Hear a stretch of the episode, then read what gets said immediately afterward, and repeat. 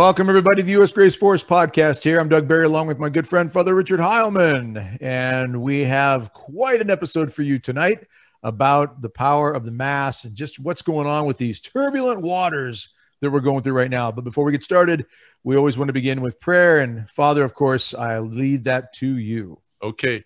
In the name of the Father, the Son, and the Holy Spirit, amen. Saint Michael the Archangel, defend us in battle be our defense against the wickedness and snares of the devil. May God rebuke him, we humbly pray. And do thou, O Prince of the heavenly hosts, by the power of God, cast into hell Satan and all the evil spirits who prowl about the world seeking the ruin of souls. Amen. In the name of the Father, the Son, the Holy Spirit. Amen. Thank you, Father. Everybody out there, we want to thank you for your support, your encouragement, and of, as always, we want to encourage you to keep us in your prayers and your support, your prayers, your encouragement, and your financial support through our Patreon program. You can click the link in the description below if you're interested in helping us out. is enormously powerful for us, especially as this so-called cancel culture continues to try to deplatform, take down, silence voices of truth. And we're trying to be, by the grace of God, a voice of truth to help encourage people. Again, as you see behind me, the turbulent waters that we are going through in our world, politically, educationally, legally, and in our church and so many other areas. So your your support helps. So again, click that link below in the Patreon uh, if you're interested in joining Patreon and helping us out. Don't forget to go to the U.S. Grace Force official gear page and get yourself some popular t-shirts, hats, sweatshirts, hoodies. I've got my I Kneel for God Alone t-shirt on right here, one of my favorites. And don't forget the I Got Gracie t-shirt. Gracie is, of course, the official mascot of the U.S. Grace Force. Uh, Father Heilman, we have an amazing, uh, wow, what amazing last week that yeah. really, really shook us again, which is why we have this image behind me going on these waters. Many i think feel like jesus is asleep in the boat and the storm is throwing us all over the place. And so we've got this this issue regarding the old mass the new mass what's going on in our world and our society and how it's just how it's impacting us but more importantly as you and i've been talking how do we move forward and try to find something positive out of this and really get at the deeper deeper picture here because there is yeah. something much deeper going on behind all of this debate over this issue of old and new mass. Yeah, we did want you and I both were on the same page right away. We've got to look at this right. in a positive way. We've got to look for solutions, ideas. You know, how can we move forward? Um, uh, it's understandable that a lot of people are really out of their minds, angry right now, and and upset uh, with what's going on. I mean, uh, the motu proprio came out Friday on the feast of Our Lady of Mount Carmel, and uh, I described it. A lot of people are asking me, okay, what are we going to do? I said, I got to tell you, I think everybody's kind of like deer in headlights right now. You know, yeah. they're in shock, and and also the document itself is a little difficult to to unpack. Uh, I know, and I know a lot of bishops, including my own, came out right away and said, you know, that's what's going on right now. Is that this came all of a sudden? Uh, we are trying to unpack it, but for now, uh, just keep things the way they are and uh, and we'll get back to you. I actually have a Zoom call with my bishop tomorrow. He's Bishop Hying's amazing, mm. but he's just going to be able to uh, touch base with the the brother priests and uh, if, for anybody that wants to get on it. So, uh, but it's a it's a very very difficult, shocking kind of time right now. If people are reading this document uh, the way it seems to be to to be read, so so again, you know, in the midst of all this, Doug, you and I both immediately said, you know, let's let's let's not try to get caught up in all the negativity and everything that's going on, but let's let's look and see if if if we can um, shine a light on a positive way forward right, uh, right. with all this. And, so, and, and, I really want to encourage everybody, you know, to not let emotion get in the way here. Yeah, um, emotion is is a, is a it's a it's a beautiful part of what God created us with. We have these emotions; it's part of who we are. But you know, it's been said by many saints, and we've talked a lot about this in Battle Ready, Battle Ready Coalition training, and all. Is that you've got really basically three levels. You have the emotional, uh, the, the the the physical appetites, that aspect of who we are, very very raw and real, physical, tangible, emotional side. Then you've got the intellectual and then you've got the spiritual, and there's supposed to be a hierarchy of submissiveness here. Right. Emotions are supposed to be submissive. Our physical appetites, our emotions, our feelings, all this to be submissive or subordinate to our intellect, which means the intellect has got to say, hey, emotions, let's keep this in check and not get out of hand here. And then the intellect has to be submissive to faith, which is really like, for example, this the storm uh, on, on the Sea of Galilee, and everybody's, oh, we're emotionally upset, we're scared, we're nervous, you know, but intellectually we do know that Jesus is here, so let's wake him up. And he says, yeah. wait a minute, where's your where's your faith? Right. And then he calms the sea and that rises above even human reason and human intellect. How could this happen? How can he do this?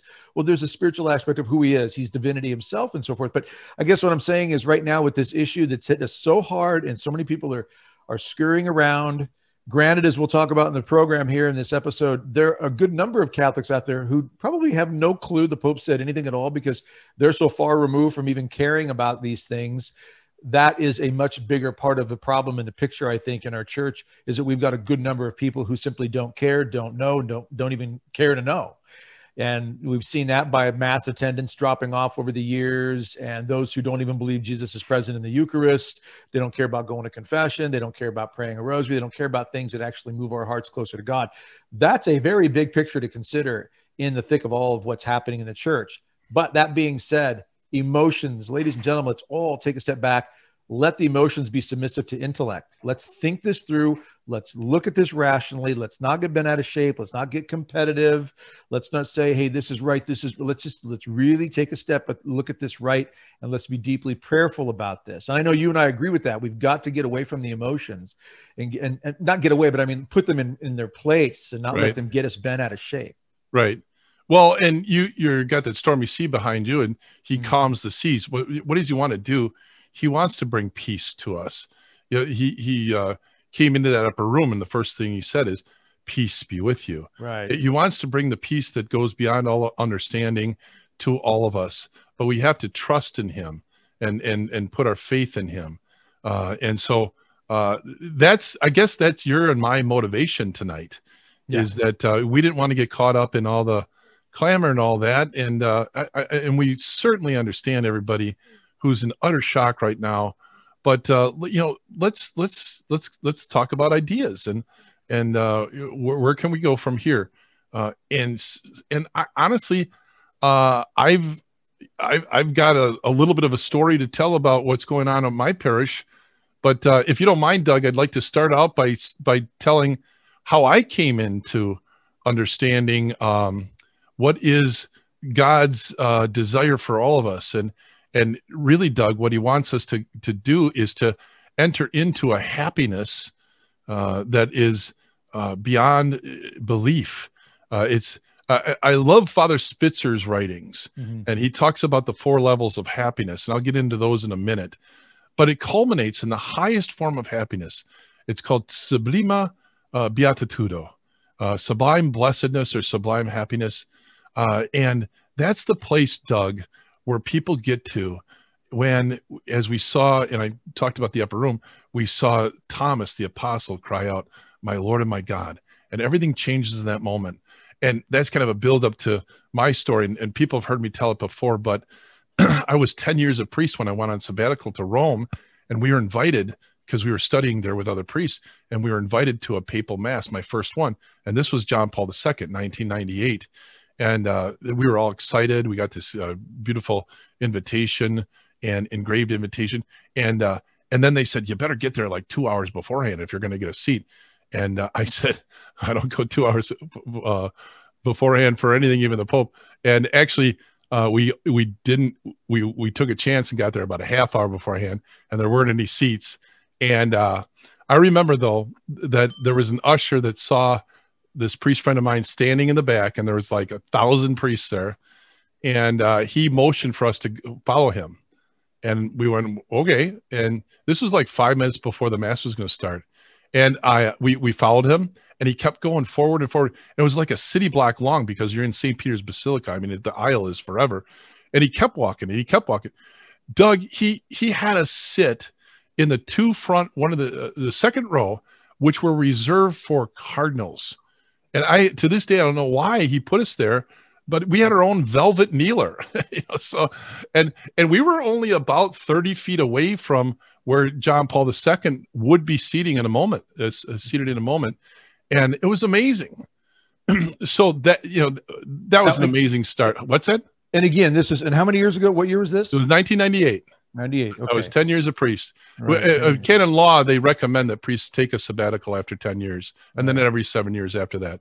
They're not, they don't mandate it, they just recommend it. Right. Anyways, so we went to study in Rome.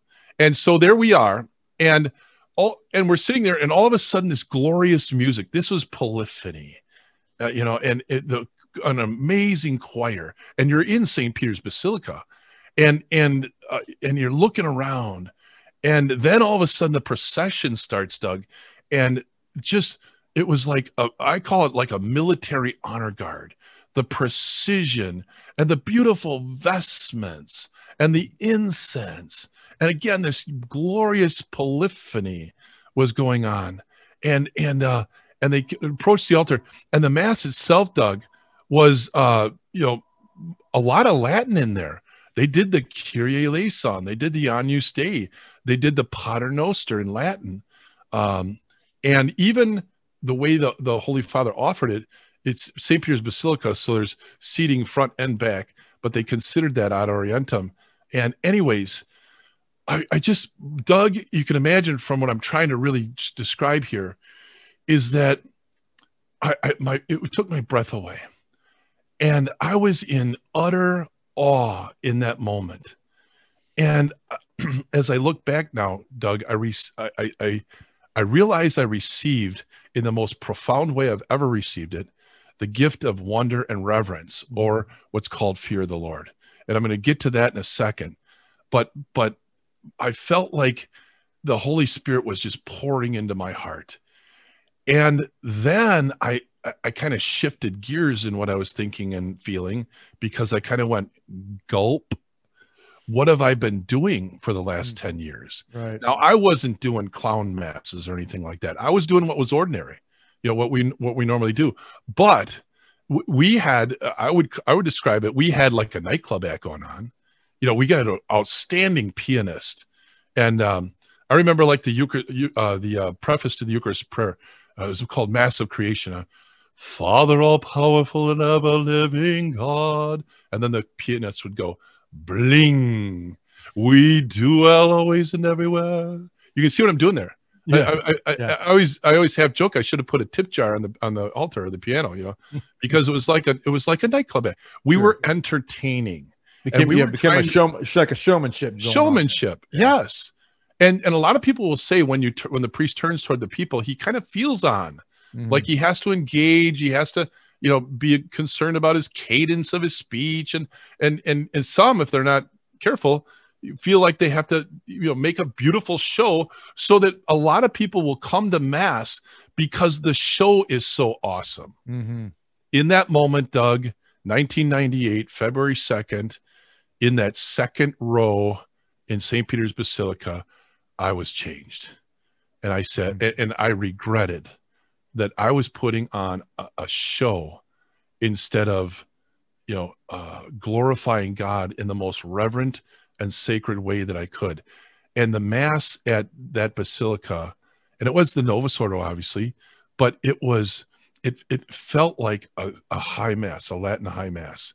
It was just so well done, but not in the way of showmanship. It was done in the way of offering everything you could to God. And uh, so I was surrounded by sacred architecture, sacred art, sacred music, sacred offering of the mass. And I was knocked off my feet, Doug, and I was changed forever in that moment. And and I tracked my priesthood differently from that point on. And so what did I do? I came back, I started researching, and I found people like uh, Father John Zuhlsdorf and others.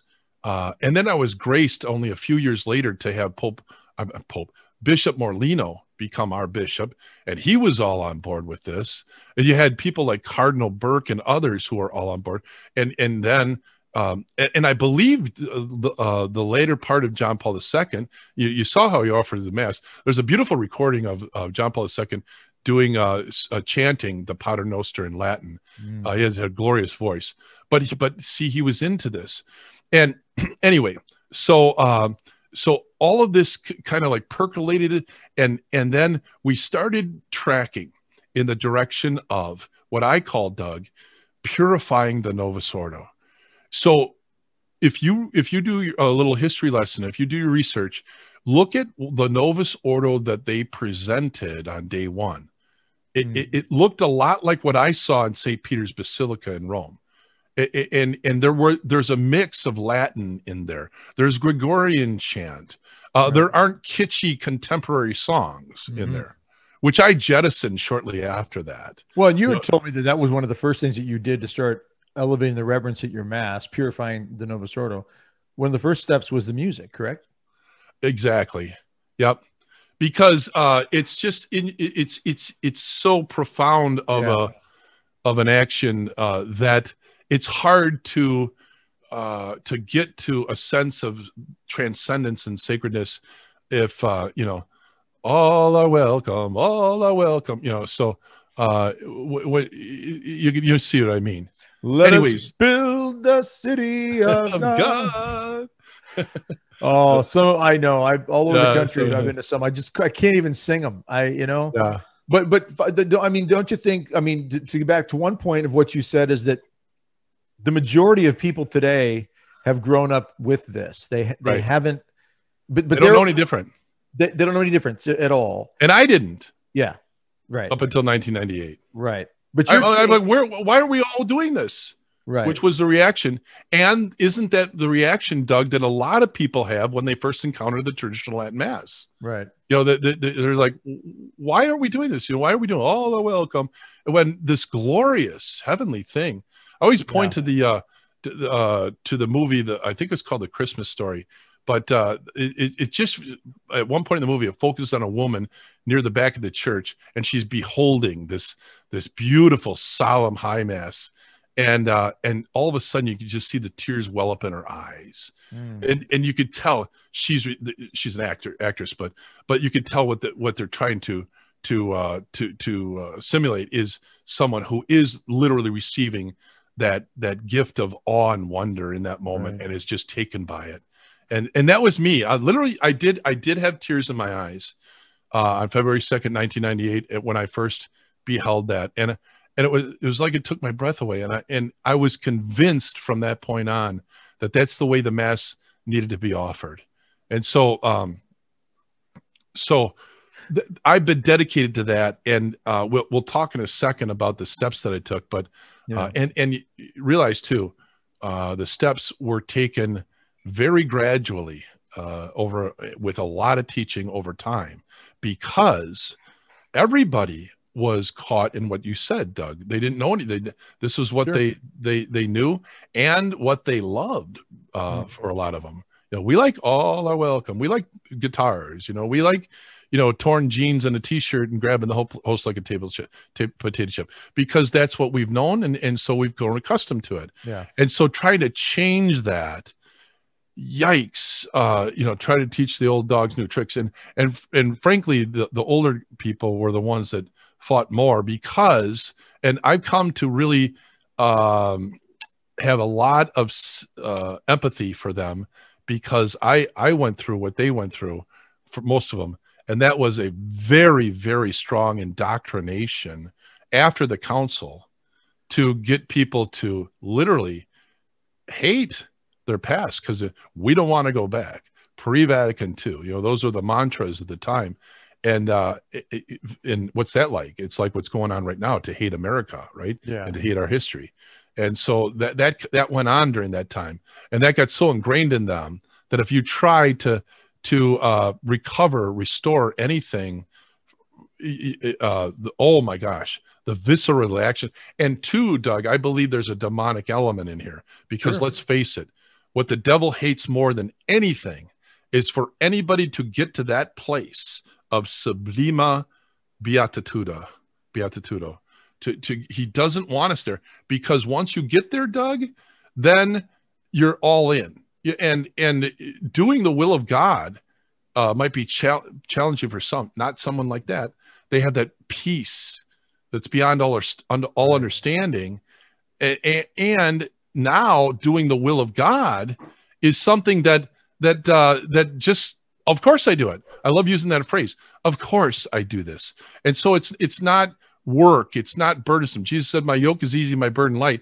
Because he was meek he was humble and he was easily led because he loved so much and he loved us so much and and he loved his father in heaven so much that that that actually uh, doing what what God's will is, and, and, he was teaching us this, just just is is simple as can be because uh, I, all I want to do is please God. All I want to do is to say, and I've been using the word "daddy" a lot lately. Uh, are you proud of me, Daddy? And and that's the place where people get when they en- encounter this sacred liturgy. That's the place where and and and I'm going to end with this, Doug. Uh, that that's the place, or, or that's the primary objective that every pastor should have. I, I, say I do a lot of things as a priest, and I offer the sacraments and everything, but I am not feeding my flock if if I am not t- helping them to get to this place of sublima beatitudo, the highest level of happiness. I want my family to be happy. I want them to know God intimately. I want them to get to that place where they say, Of course, I want to do the will of God. I want you, and and I keep calling it wonder and, and awe, but it's that's the actual name of it is fear of the Lord. Well, a lot of people don't know what that means, think that means that well, God's gonna club us over the head if if uh, we don't do his will and uh, and that's not what fear of the Lord means. Fear of the Lord means that I love you, Daddy. I love you, Abba, so much that I'm afraid of ever disappointing you. And uh, so that's kind of my opening. That, but this goes back to your your formation, though, Father, in the seminary. Though, explain a little bit about that because that that's kind of what got you on the track of of having those first ten years of your of your priesthood be a little more of the the the showman right right because and i look back doug and I, I, I go i can't believe this but at the time you felt this is just normal you know this right. is just what everybody and it was what everybody do, do, does or did at that time so they they they jettisoned things like adoration uh, we were not offered one minute of eucharistic adoration in all my seminary training i know people are shocked when they hear that but uh, not one minute I and I tell that the story that I know of, there's probably many more. I know of at least two guys that were asked to leave the seminary and and actually seek psychiatric counseling for what? What what what did they discover? That they had a devotion to the Blessed Mother. And that was considered fanatical back then. And and so um, we and the, the chapel was just a you call it a barren wasteland because there was no imagery. It was chairs with carpet and no kneelers, and uh, and and and the the the the altar was you know a, a wooden box up in front of us. Uh, there was nothing, nothing that pointed to a a sense of transcendent or a sense of the sacred. It was just whittled down to nothing. That was kind of what was in at the time. We wanted to. We didn't want to be, uh, you know, uh, I don't know what they were thinking, you know, that monasteries were cool or something. I don't know. But um, uh, anyway, so uh, the, the seminary training at the time, and again, we thought this was all normal because it got normalized by that time. That's why I say I have such empathy for people my age and older because they were conditioned to see that as just being normal. And, and so like my first 10 years of priesthood, um, I just saw you know, trying to be as entertaining as possible and to put on the best show so that more people would come. That's just what everybody was doing at the time. And, and so you wanted to get a great music director that had great piano skills and and uh, you had, wanted to have a great uh, you know a singing group, not a choir, but a singing group or a, we called them combos back in the day, but uh, you know up front and doing their show. Uh, and but you know we we didn't feel like we were being a radical because that was normal at the time. And so, I, again, I have empathy for people my age and older. That's they were just conditioned uh, through all that. Right, Father. With, with regards to what has happened now, I mean, a lot of people have not been raised with Latin at all. A lot of us have been raised. I mean, this is, I mean, I was born in 65, I'm 56. So this was something that was happening right around that time in the 70s and 80s. Everything started to unravel. So the average layperson sitting in the pew, this is all they're they're really aware of. Now the statement comes out like this, and I know this has created some some some real you know, among among those who are who are paying attention to it at all. But it's created some real, I want to say, even divisiveness, and we don't want that on either side. Um, but but the you know the, I think there has to be a general understanding to the people who have been raised and formed this way that you can start feeling like um, and I, am just going to be honest with everybody here. I, I I went to the Latin rite for many years. I love the Latin rite. I think it has a great beauty to it. I love a very reverent Novus Ordo as well. I've been to your mass, Father, and you celebrate a very, very reverent Novus Ordo. And there have been others around the country that I've I've come across as well. Um, I feel more at home in the Novus Ordo because I grew up with this and I'm from Lincoln, Nebraska, and the Lincoln Diocese in general. Anybody out there watching right now from the Lincoln Diocese who has been exposed to Lincoln Diocese, they did a lot under Bishop Bishop Flavin and then Bishop Bruskewitz and now Bishop Conley to really preserve a consistency of, of reverence within the Novus Ordo. We didn't have any altar girls. Right? That just was not the thing. Um, we we rarely had women readers. We didn't have really Eucharistic, extraordinary Eucharist ministers they had an they have an acolyte program where they train men through a process and then they're dressed in in in the big alb and, and they, they look like a like an overgrown altar boy is what they look like but they're assisting mass and then they distribute holy communion. And so it, it's kept very very safe. So anywhere you go in the diocese in lincoln you pretty much are going to get a consistently you know balanced well done mass. And so even though they're in Lincoln and Denton is the FSSP seminary. So, you know, Bishop uh, Bruskewitz was fine to welcome the FSSP to come in and build their seminary there, which is phenomenal. There's been a great, I think, a, you know, a great cooperation there between. But even, even, you know, I would hear rumors and stories of, you know, this rite over this rite, you know, even among some of the priests, and and that that's all destructive. It's all, I think, it, it just creates more chaos. But one thing I will say and I know we've had guests on the show in the past who've who've talked about some of this.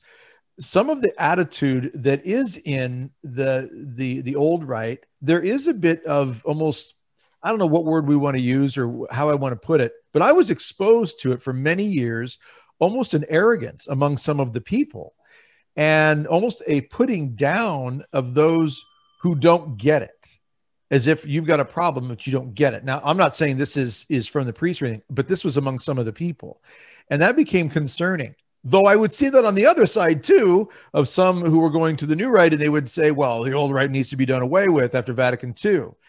You know, I know you you've got some you know some information regarding Vatican II. Vatican II never said to do away with the Latin, never said to to get rid of that. And I know some people just figured that's old. In fact, when the when Latin was introduced into the Novus Ordo into the new rite um, in Lincoln at a couple of masses, I heard from a couple of older people in their 70s, 80s, even who were vocal uh, after mass saying, I don't know why we're doing that. We got rid of that a long time ago and it should be done away with. I mean, so you've got it on both sides. And I think one of the things that you and I, when we talked earlier today uh, and before the show, was to try to help people understand that we have to get past this attitude of mine's better than yours or you don't get it if you don't understand mine, meaning the rite that we're attending, and really look at something much deeper. And I think you summed it up, Father, when you said you were at that Mass at St. Peter's and something struck your heart that said, My Lord and my God. And ultimately, that should be what we're striving for, regardless of old rite or new rite. Does that, does that, that yeah. That I, I, and I want to speak to that too, because we're all human and uh, what you're describing, I went through. Uh, and it, first of all, I want to qualify what you're saying by by saying I have a Latin mass here with the most amazing families mm. I've ever met in my life. These are just devout and right. joyful and loving. But I will say that when we first off, off started offering the Latin Mass, there were a handful that that that got this um, this elitist mindset mm-hmm. and started just attacking the Novus Ordo and you know everything about it. And there was this well, whatever they were doing, it was received by many. And I had to counsel a lot of people who were just they were irate about some of this but it was received that we're deplorable. If you're if you're not doing the Latin Mass, we're deplorable. And I remember too, that um, it was mostly guys that were doing this, and and they were a lot of them were helping me with uh, the Knights of Divine Mercy that I was starting, and uh, and Bishop Morlino knew him, and we're, we're friends with Bishop Morlino, and he ended up calling the whole lot of them into his office, and uh, he didn't. He, Bishop Morlino would never write, write, read anybody the riot act, but he uh, he tried to explain to them that you're doing no favors to the traditional movement uh, by uh, having this kind of elitist mentality. Right. And so he he put it in check right away, and it did cure it too. Hmm. And uh, and and and so uh, that's all my way of saying too that that this does happen, but it it does not describe all the people that go to the traditional Latin mass. In fact, right. it describes very few. But here's what I'll say about that: it describes the the ones that are the vocal ones, mm-hmm. and so it's a temptation for all of us to then generalize to the whole that way, and we just shouldn't. Uh, people who love the Latin Mass are amazing. They're amazing. Why? Because they're in that sublima beatitudo. And I think, you know, the, the four levels that Father Spitzers talks about is that these guys that got all huff, uh, you know, all snobby and elitist, I think they slip back into the, the lower levels. And actually mm-hmm. level two t- describes people who want to be popular and, and want to be elite and, and want to be counted as the special people. Um, you know that and and it says in there, there there's a happiness to that but the sinful nature of it is pride. And and and also it's a selfishness rather than a selflessness. And so um so yeah that does happen. And but again and, and uh, you know i i think unfortunately that's what Pope Francis is pointing to. And but the the tragedy is that this generalization to the whole, the, the people who love the traditional Latin Mass are the most devout, the most beautiful, wonderful people, I think, in our church today. They're the greatest givers. They're they volunteer the most. Uh, they're having babies like crazy. I mean, you could go on and on and on uh, about how amazing are the Latin Mass people because they're in that uh, high level, uh, that fourth level of happiness, which is it's it's also this total self giving to God and therefore to other people, uh, and and so, but th- then let's look at the point. The point is to get people there, to get people there, Doug, and so. Um, and I, I, I, I say I, I'm, I'm, uh, I, I feel like an evangelization ma- machine. I sit in the grocery store. I go to the QuikTrip. That's the gas station in our area. Uh, I go anywhere, and I, am like trying to steer the conversation. And again, it's not to uh, give them pamphlets or quote, quote scripture. I'm trying to get to the point where I can go. Uh, you know, you, you got to come down to our church and check it out. You will love it. You will absolutely adore it. And um and, and the people are incredible. And I I put it this way, Doug. I said and we do things a little vintage there because I think that's a, a, acceptable term in our. In, in, fact, people are loving vintage nowadays. They're wearing fedoras and they got these, you know, special beards and haircuts and stuff. They're loving vintage, but um, but I, and I tell them that you feel like you're in heaven for an hour, and and you can see their eyes light up. And I've had many, Doug, take me up on it. I've had I've had the guy that that comes here to do the plumbing start coming to church here because he's here in the house doing the plumbing and he has to tell me you know go on he has to hear me go on and on about the the mass. But see what i'm doing there doug is that i believe that it's always been that way is that it, it, that as catholics our primary source of evangelization is the the holy sacrifice of the mass. And so we have to have a mass that's impactful for people so that when, when they encounter it, uh, it, it it's life changing, like what happened to me February 2nd, 1998 in Rome. And so that's been my passion, Doug, is to is to be able to get to a place where I can brag at the local gas station about uh, it's not bragging, but I mean I can I can you know be excited about sharing. You got to come and see, and they do they they do come and see, and they love it. And, and so and so many people, Doug, and I'll close with this: say this where has this been all my life? Now, one last thing the mass I invite them to is our what I call our Novus Ordo High Mass. So that means that it has the choir there, and and we're doing the we we got uh, we we average about 15 servers on a Sunday, mm-hmm. and we got the incense, and so uh and and but you know what else you got? You got people that are lit up and are filled with the joy of the Lord, and the people that come and experience the the mass and and their the wonder and awe is is opened up in their hearts and they begin to receive all that. Then after mass they meet the people and they go these people are amazing. And i think that's how the first church just exploded in numbers is because that. And this is doug what you're what you're seeing in in place after place primarily primarily tlms because i think there's very few parishes that are doing the mass like we're trying to do here well, yeah, uh, I mean, it, yeah. a couple of things come to mind. One, you talk about wanting to impact them, and we, we, we should want to impact, but the impacting should be on a deeper level and not just on an emotional level. Exactly. You, talked about earlier their spirit. Tiers. You've got the physical, the appetites, the emotions, and then you got the intellect, and then you've got the spirit. Right. We got to be focusing on more the intellectual and the spiritual rather than just the emotional. Right. So the, the music and all these things, while they have a place, there is something about an organ, for example, being played yeah. It, it is the most sacred instrument out there. The way I describe it is it softens their heart. Yeah. To, to yeah. be able to be open now to receive the power of the Holy Spirit. Right. Yeah. Right. But but in that that impacting uh you know the hope I'm hoping we can give people with this program and how do we move forward is look not everybody's going to have access to to a, a traditional Latin mass.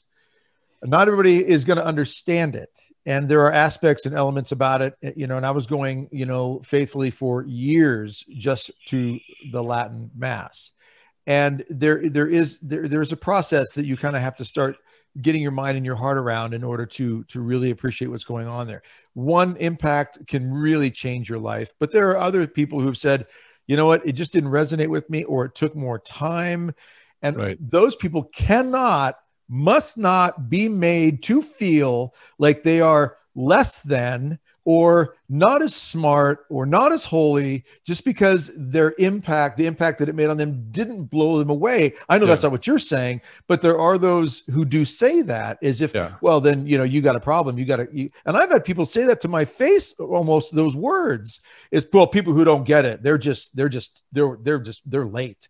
They're, they're, they're not there. It's like that's not, that's not right. Right. That isn't right to do that. Right. Because because you know you're you're talking about and you've always talked about this and I love this this point that you make all the time is that we're trying to get to that my Lord and my God yes. moment. Right. And you know, and that like the consecration, whether it's a Novus Ordo, whether it's a Latin right. rite, whether it's ad orientem, whatever it is, that moment of consecration carries with it a grace where the curtains are pulled back and we step into yep. Calvary. Yep. At that moment, St. Bridget of Sweden said she saw countless angels descend around the altar and lie prostrate.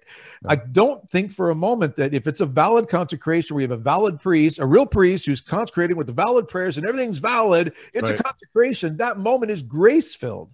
Right.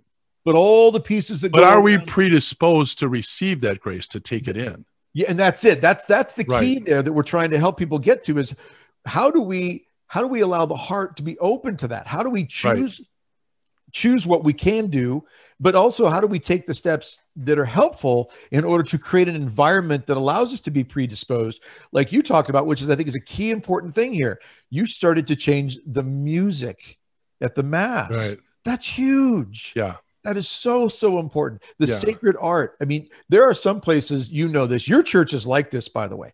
People who don't know your your church need to to look it up online or go by, just stop by. I know you get a lot of visitors from all over the country who make this uh, this is a pilgrimage point for them to go now. But you walk into some churches and you it takes your breath away and you just feel like, okay, I need to pray. I, yeah. I I'm in the presence. I describe it this way, Doug. When you walk into a church like this, your voice goes like this. Yeah, exactly. Because God's here, you know? Yeah. yeah. It's, and, then, it's, and then you've got some churches out there where I heard one one guy say to me, Yeah, when I'm visiting churches with my family, sometimes we walk in and it's okay, five dollars to whoever can find Jesus first, because you don't even know where the Blessed Sacrament is being kept. Right, right. A side chapel somewhere here or there. It's not hmm. obvious. We, we need to know. And in in the churches like yours, where it is clear and evident from the moment you walk in, this is a right. place of God, God is present here.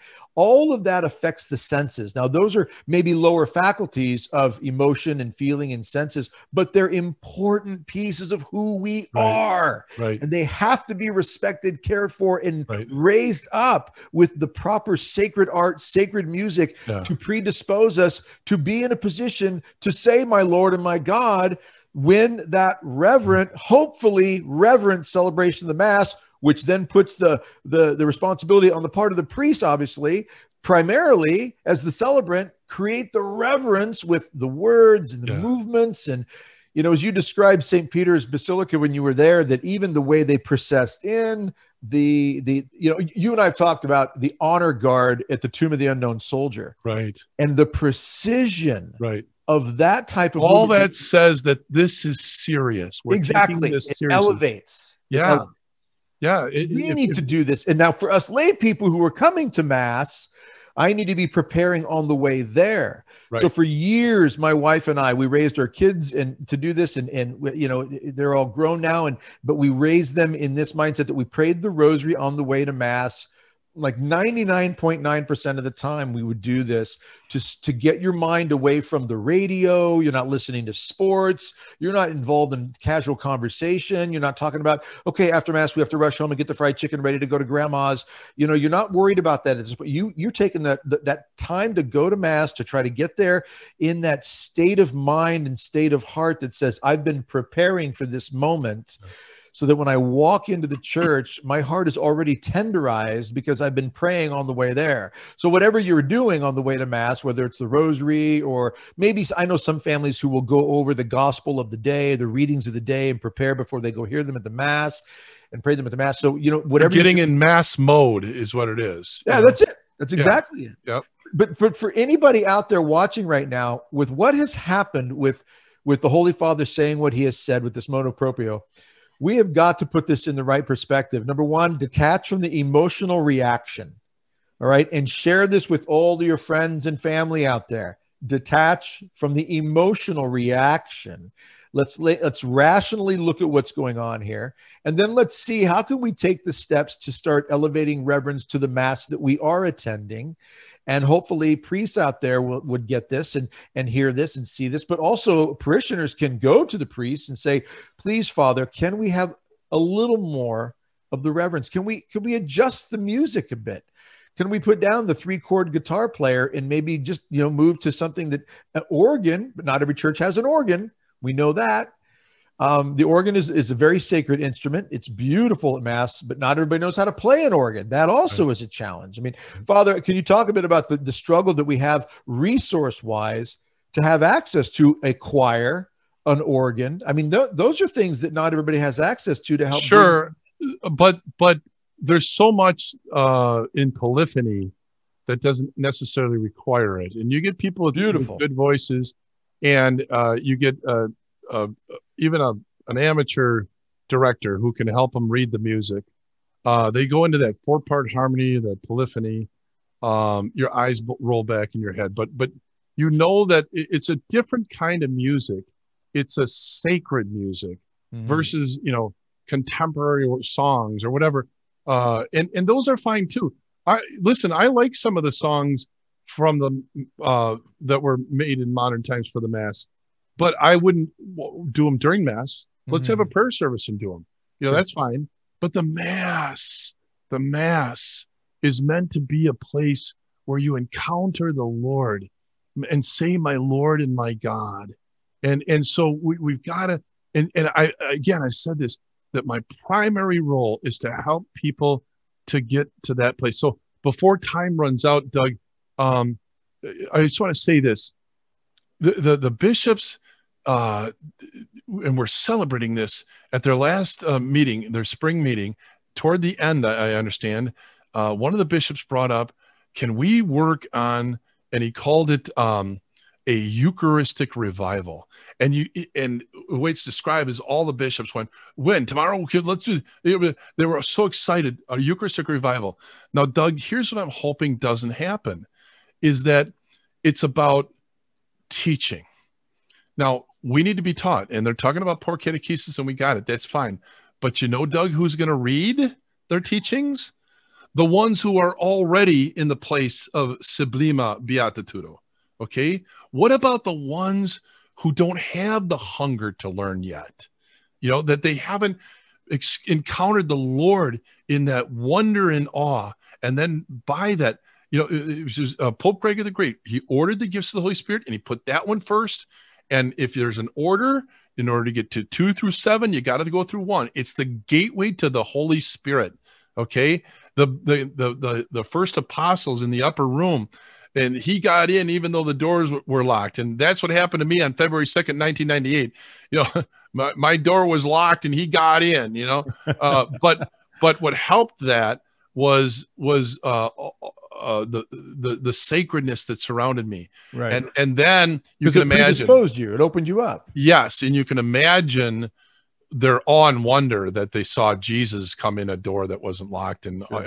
I mean they were just, and then he and then he breathed on them and said to re- receive the Holy Spirit. Now these cowards who were locked in there for fear of the Jews, they bolted out and they said, "We got a mission. This is awesome. Let's do it, even if we offend people and get killed because they did." okay, uh, they went out and brought that to the world, and that's ignited a fire, the fire of the Holy Spirit that got the church going. See, Doug, this has to be the primary thing. So I'm saying to the bishops, can we please work on the mass? Okay, Mm. and and and can we bring it to to the way they're offering it in in Rome? You know, in the in the epicenter of our church, and have been. Uh, can, can we offer it the way it was first presented in 1970, 69 or so, whatever, when it was fir- first presented? I mean, the way that I'm I'm offering the mass, all that, like for instance, Latin sprinkled in. You know, you could Kyrie eleison, Agnus Dei, uh, the Pater Noster. All all these are are parts that you can do in Latin because we know what Lamb of God who takes away the sins of the world. We know what we're saying when we say, you know, Agnus Dei, um, and we sing that, chant it. Uh, so sprinkle in some Latin because why? We have a sense of we're connected with our ancestry, and this has been done for thousands of years. But with the Novus Ordo, one thing is is that the prayers that change from week to week, the collect, the re- the, the the scripture readings and, and whatnot, that that we actually understand that, and we can behold it in awe and wonder as we're listening to the Word of God being proclaimed, okay, without having our head down in a book. It- it- It's and I, I'm just saying, listen, I absolutely love the traditional Latin Mass. I love it for what it brings to people. But Doug, there are people. I'll, I'll pick on my sister right now. Okay, she'll be okay with it, but she, she just can't go there. Uh, I don't understand what they're saying, I- but I love your mass. My brother, my father Rick, she says to me, and um, it- th- there's people like that. And here's the other thing that happens too, Doug, is that a lot of people who couldn't even dream of going to something that they see as extreme and foreign, and all that stuff, they start encountering this purified Novus Order or Ordo, and after a while, they go, "What the heck? Why am I not over at the traditional Latin Mass?" Mhm. you know that so it's a bridge in that way and so i i'm just I, i'm asking if we can really uh, i'm asking the bishops please can we instead of pamphlets that only those who have already encountered the lord in that highest level of happiness will read okay uh can we work at getting people to the highest level of happiness uh through the way that we offer the holy sacrifice of the mass so if you don't mind, I, I, I'd like to go through. Um, I, I took 20 things that we did, and I'd like to go over those real quick right now. yeah, if I could. absolutely. Okay. So uh, let me get that up. Uh, where'd you go? Here it is. All right. So first, we began by offering uh, the Mass ad orientem. I put that first because I personally believe you got to go there. There, it's it's unbelievable the mindset, the heart set, the soul set of people when they see the priest along with them facing God when they're offering prayers to God. That's what ad orientem is. When the, when they're offering prayers toward the people, or you know, uh, going back and forth with responses, you face the people. But it's it's just it's unbelievable the the impact that that has. So that's number one.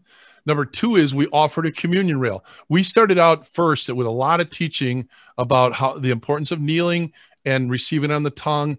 And we didn't have a communion rail at the time. They had taken it out in the 60s or whatever uh, in my parish. And uh, so I offered the wedding kneeler, that larger kneeler, Prado, and uh, and gave them the option of kneeling. I didn't mandate it or anything, but I said, see if see what you think. I think you're going to like it, and they did. And almost all of them uh, thought this is uh, this is me saying that I believe I'm receiving God right now. Well, and, yeah, and yeah. on that point, Father, if I can just chime in on this, I know yeah. that the general instruction for the Roman Missal for the Novus Ordo actually states that we are to make an act of reverence before receiving Holy Communion. Right. And many people have, don't even hear this. It's never it's never given to us or taught or conveyed or instructed or shown even. But an act of reverence can be either standing or kneeling. If kneeling, that's an act of reverence. If right. standing, we're told to either make a profound bow, a genuflection, or a sign of the cross as an mm-hmm. outward expression, act of reverence before receiving Holy Communion almost no one knows this. Yeah. Almost no one knows this. So, but yeah. but that's but what you're doing by moving to the kneeler is you're you're, you're really that's in the in the germ general structural Missal. It's an act of reverence, and right. like you said, it says I know something's happening. I'm receiving somebody very very special here. Yeah, I, I have to tell a quick story. When we put in the uh, the the communion rail, uh, one of the old time uh, parishioners that's been here his whole life, and now he's like uh, I don't know in his seventies uh, he came to me. He says, "You know, Father, uh, Father so and so, 20, 30 years ago, he wanted to gut this whole church out, and mm-hmm. uh, and and we we practically begged him at a parish council meeting, and uh, he he he relented and he didn't do it, and and he then turned and leaned to me. He says, "I love what you're doing, Father." You know. So, anyways, uh, but but those precious precious people yeah who stopped that i mean that glorious church and they did that to so many churches why yeah. Why? I know. I, I don't. I, I don't. no I, sense at all. There's no good reason. Yeah. Uh, someone tell me that we've improved the situation and raised yeah. the reverence by tearing out the high altars, yeah, communion rails, and destroying the statues, or putting them some some mosaic of some sort, some multicolored yeah. 1970s mosaic. It doesn't make any sense, any rational sense. Right. It doesn't affect your emotions and feelings in the proper way to dispose you to something greater and elevate and lift. It just doesn't do it. I know it. It's almost like we, and I don't know what their motive is, but here's how I'm receiving it. It's like they're saying we can't take our faith too seriously. We can't get to the level of sublima beatitude or supernatural faith because then we have to do everything that God wants us to do. We can't pick and choose anymore. We can't be a cafeteria Catholic anymore because if if we take it too seriously, it's I, I don't know if that's the motive or, or what it was, but uh, you know we we we don't want to have to go all in. We want to go part in. So let's make it lukewarm. And so we don't i don't know offend anybody that doesn't want to go all in. I don't know. Well but uh, i mean but that that point you just made father i think stands stands for even today's idea of marriage for a lot of people. Why is our divorce rate you know between 50 55 60% or whatever it is now? Cohabitation is up. Marriage is down. Well marriage has been treated for how many decades now as a well you know it's not it's that big you don't really have to i mean those wedding vows you can get you know you get three day no fault divorce you got you know really and the more we we lower the dignity towards marriage then the, the less i feel like i've really got to be willing to lay my life down for my wife and give my all to help prepare her to stand before right. almighty god. I, it, it's the same with anything though. If we lower the dignity of something then you're right we don't feel like we have to be all in Right. We don't have to really love with every fiber of our being. And that's not what we're created for by God. Right. We're created to make ourselves great gifts to one another, right. great gifts back to God with what He's given us. It's like we keep God. I, use, I see if I get my hand up here. It's like we keep God at arm's length at a manageable distance. Yes. Okay. That's a good so way. We're managing God, and if we bring Him all the way in, well, then I can't do what I want to do. You know. Yeah. Uh, and so. Yeah uh, uh, all right. So the next one is uh, we said kneeling. The next one was encouraging receiving communion on the tongue, mm-hmm. um, and we did a lot of teaching with that as to why that's preferred. Um, and, and uh, you know, you, I won't go into it now just for sake of time. And then we restored chant polyphony, and we we excised uh, ex- exercised no no uh, contemporary songs out of the church because it was just it was it was it was given an atmosphere of um, like like is lukewarm. Um, it, we don't have to take this too seriously. We're having fun. We're having a good old time. You know, uh, hold hands with Jesus. Skip down the street. He doesn't judge anybody. You, you know what I'm saying? And again, it's this this feeling like let's make it casual so that we can't take it too seriously, so we can still do our sins. And uh, I think that's the bigger reason. There's a lot yeah. of other reasons. We added more Latin. You know, this is the place where I want to say a lot of people don't know this, but the Vatican documents actually encourage Latin.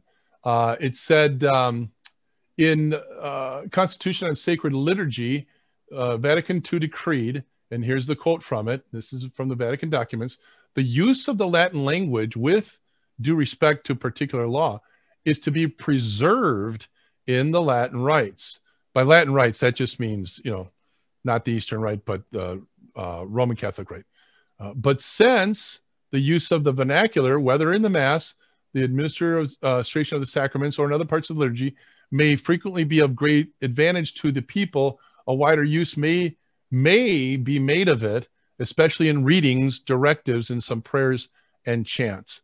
So it encouraged as much Latin as possible. And like I said, the point where you can do Latin, and this is what we do, is in those prayers that we do every week, the same ones the Agnus Dei, the Kyrie, the Pater Noster, uh, we started doing, uh, you know, the Sanctus.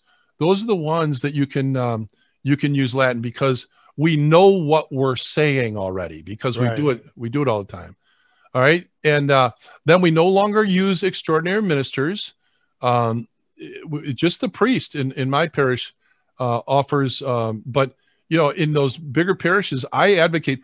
You were talking about what Lincoln was doing, Doug, and know that a lot of us who love tradition were looking over at, at Lincoln and going, oh, geez, I wish I was there because hmm. you were doing some amazing things. But uh, so, you know, what Lincoln was doing, what might be a good way to go.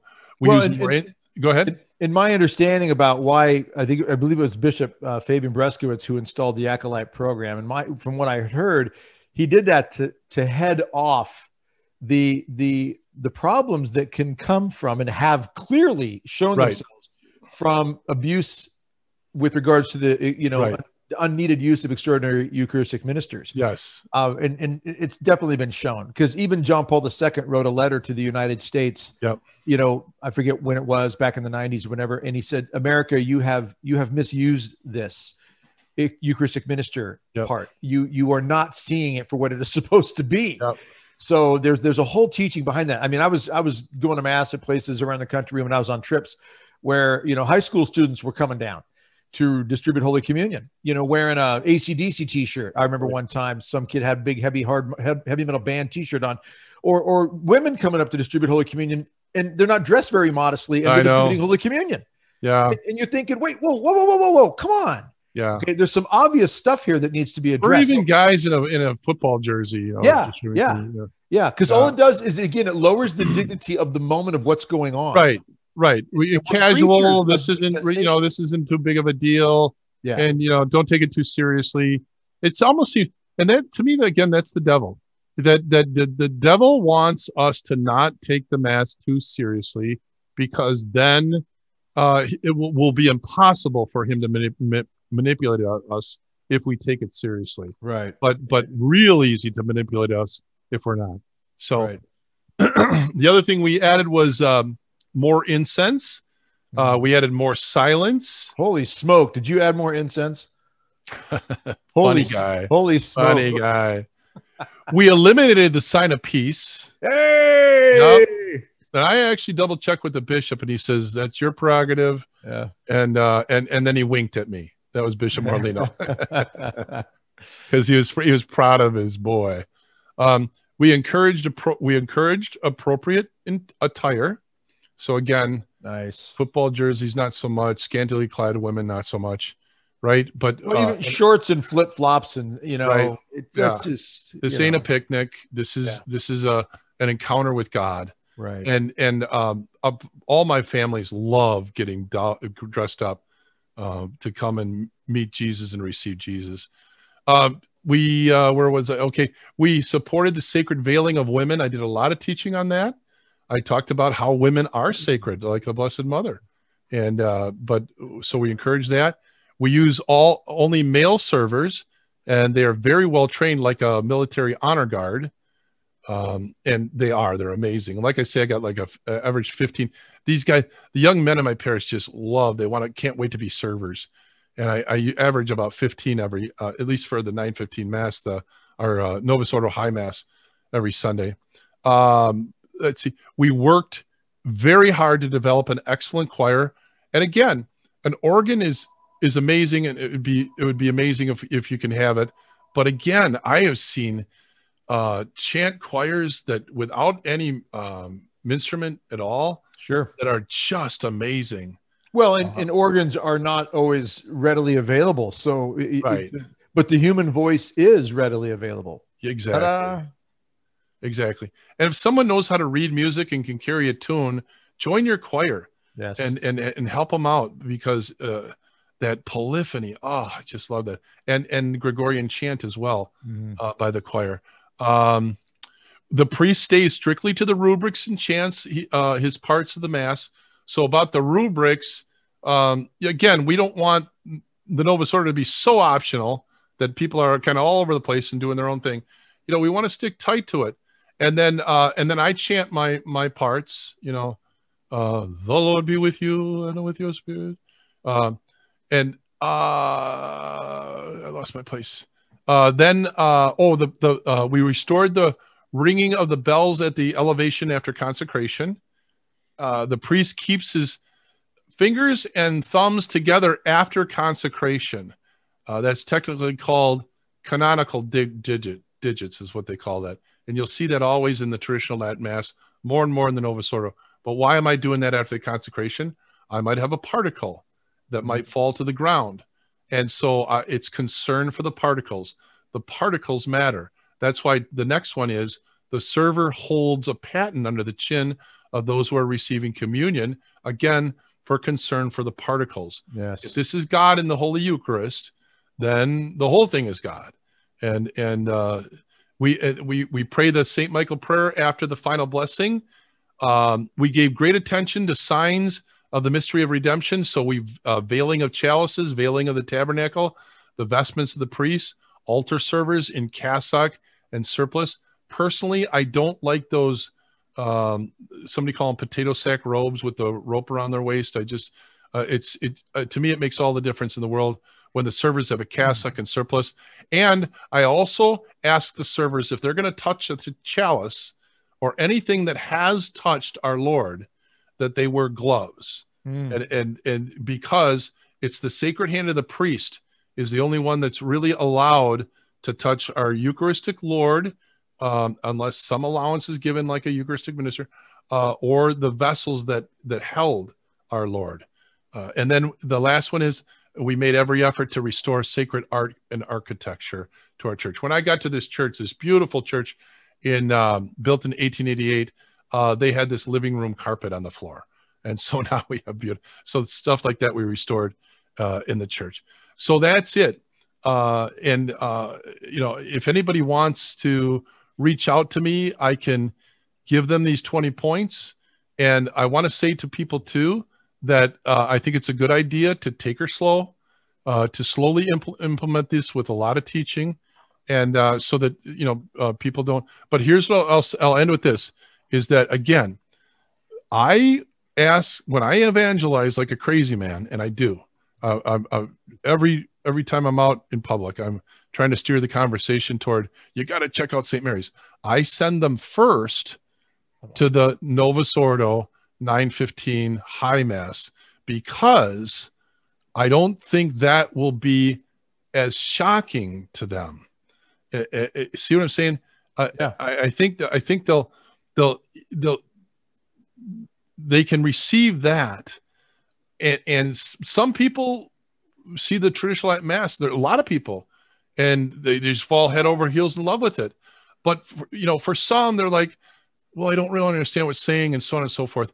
And uh and so I, I feel i'm almost like helping to massage their soul to get it softened to be ready to receive the traditional Latin mass. So yeah, it's like a and, and I, yeah, and I would I would say at, at the very least that um, a lot of people who like myself who was born and raised with the Novus Ordo, um, right. I'm I'm mo- I ultimately I'm I'm more at home because of my upbringing. Yeah, you're used to that. Yeah, and and but the way you described it with those 20 points, those are amazing. And I've been to your mass. It, it is incredible.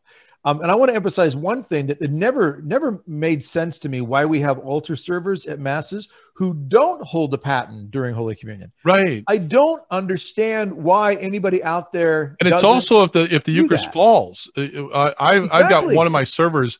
He, I, I I feel like he's an Olympic star because he's caught the Eucharist so many times and he's not, he never dropped it. know?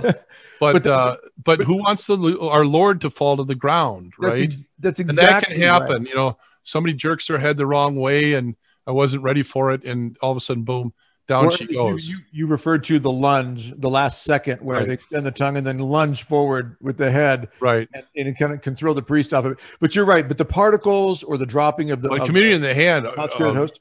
It's, the host is dropping all over the place all the time. You know, Yeah, uh, you know, so well, yeah. But I, I just that's one thing that really stands out to me is is uh, uh, why don't the altar servers why aren't they trained in every mass to be there with the paten for the sake of Holy Communion, for the Right. particles, for the for the possible dropping of the consecrated host of our Lord and so forth. But the way you described it, I want the, the listeners and viewers right now to hear. This can be done in every Novus Ordo, yeah, or even pieces of this. As you said, Father, move slow if you have to on some of these pieces. But if there's ever a priest out there who's watching or listening to this podcast, take start taking these steps. Go little by little. Sure, some people are going to get a little uncomfortable, a little upset, but it's it's moving incrementally, if need be, towards more reverence, towards that ultimate goal of Saint Thomas saying, "My Lord and my God." that's right. And that's where our hearts need to go, whether it's old rite, new rite.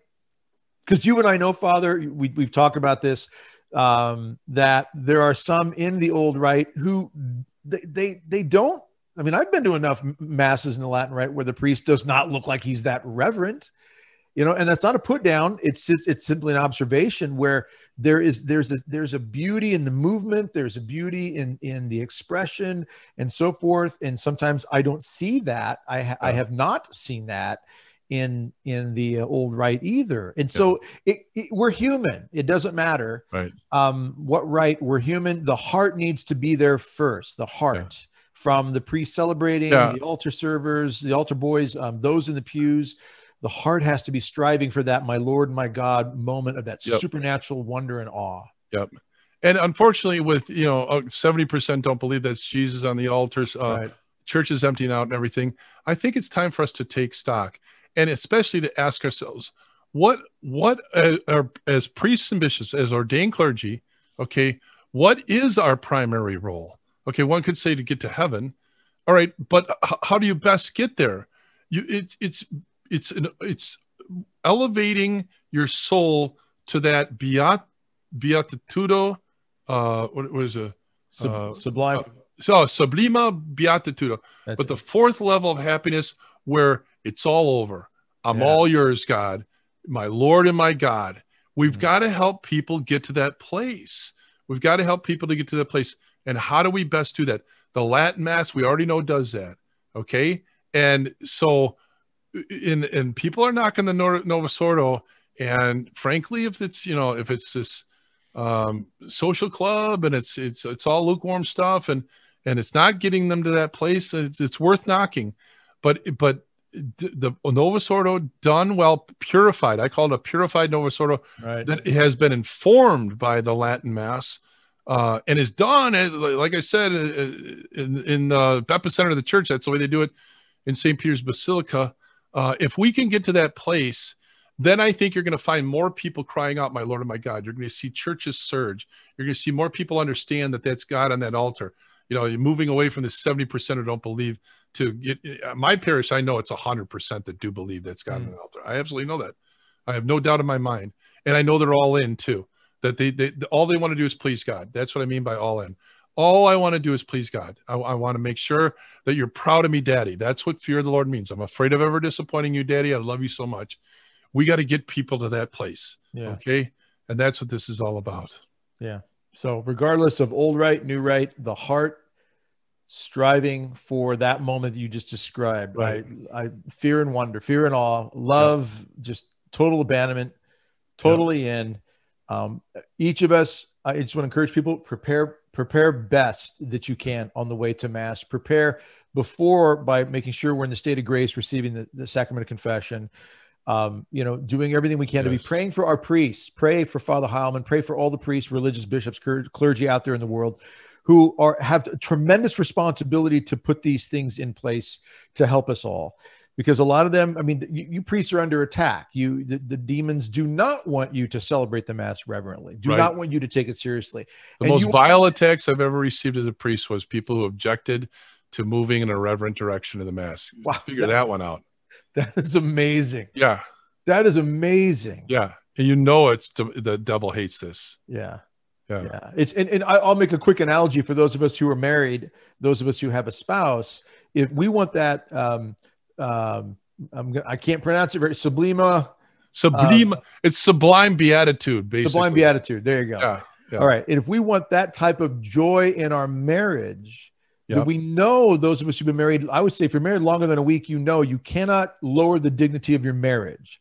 You have to elevate the beauty and reverence of your marriage, the way you treat your spouse, the way you pray yeah. for your spouse, the way you forgive and are patient, all that goes with a beautiful marriage to elevate it so that I simply have a joy being married to this woman. That's right. Joy. And it's a joy that is out of this world. That's right because she and I are both, please, Lord, working and cooperating with His grace to elevate the beauty of the of the relationship and the marriage and their interaction with one another. Uh, with, same with the mass here on a much much more profound level because it is an interaction with the divine. Um, but this is just something we we can see connections or or you could say examples of this in in earthly natural world uh, that we have to be striving for. Right. Uh, we have to own it. That's right. We have to own the moment. So I, I just I pray that people do not let the emotions get in the way of this this this struggle going on rite now. Right. It seems to be happening, and that we are praying for one another, and we are all trying to move forward in a positive way. Ultimately, regardless of the right, striving for deep holy reverence. That right. would be my my final shot. Yep. Here. And I'll just end too, Doug, by just saying again, I'm just astounded in in the most wonderfully positive way that right at the end of that spring meeting of the USCCB, they all got excited about uh, a Eucharistic revival. Right. And right. I just think now's the time. And so, everybody out there, please, please, please, let's pray for a Eucharistic revival in America. Amen. Father, can, can, can you put that list of 20 up on uh, US Grace Force uh, website? Yep. Okay, if you put it up there, we'll put information. We'll put a link in the description, everybody. So I'll click the link, go on out, and we'll have uh, you'll have access to where Father posts this. I actually have an article about it. it gets into the uh, Sublime Beatitude and all that too, and the list okay. is in there.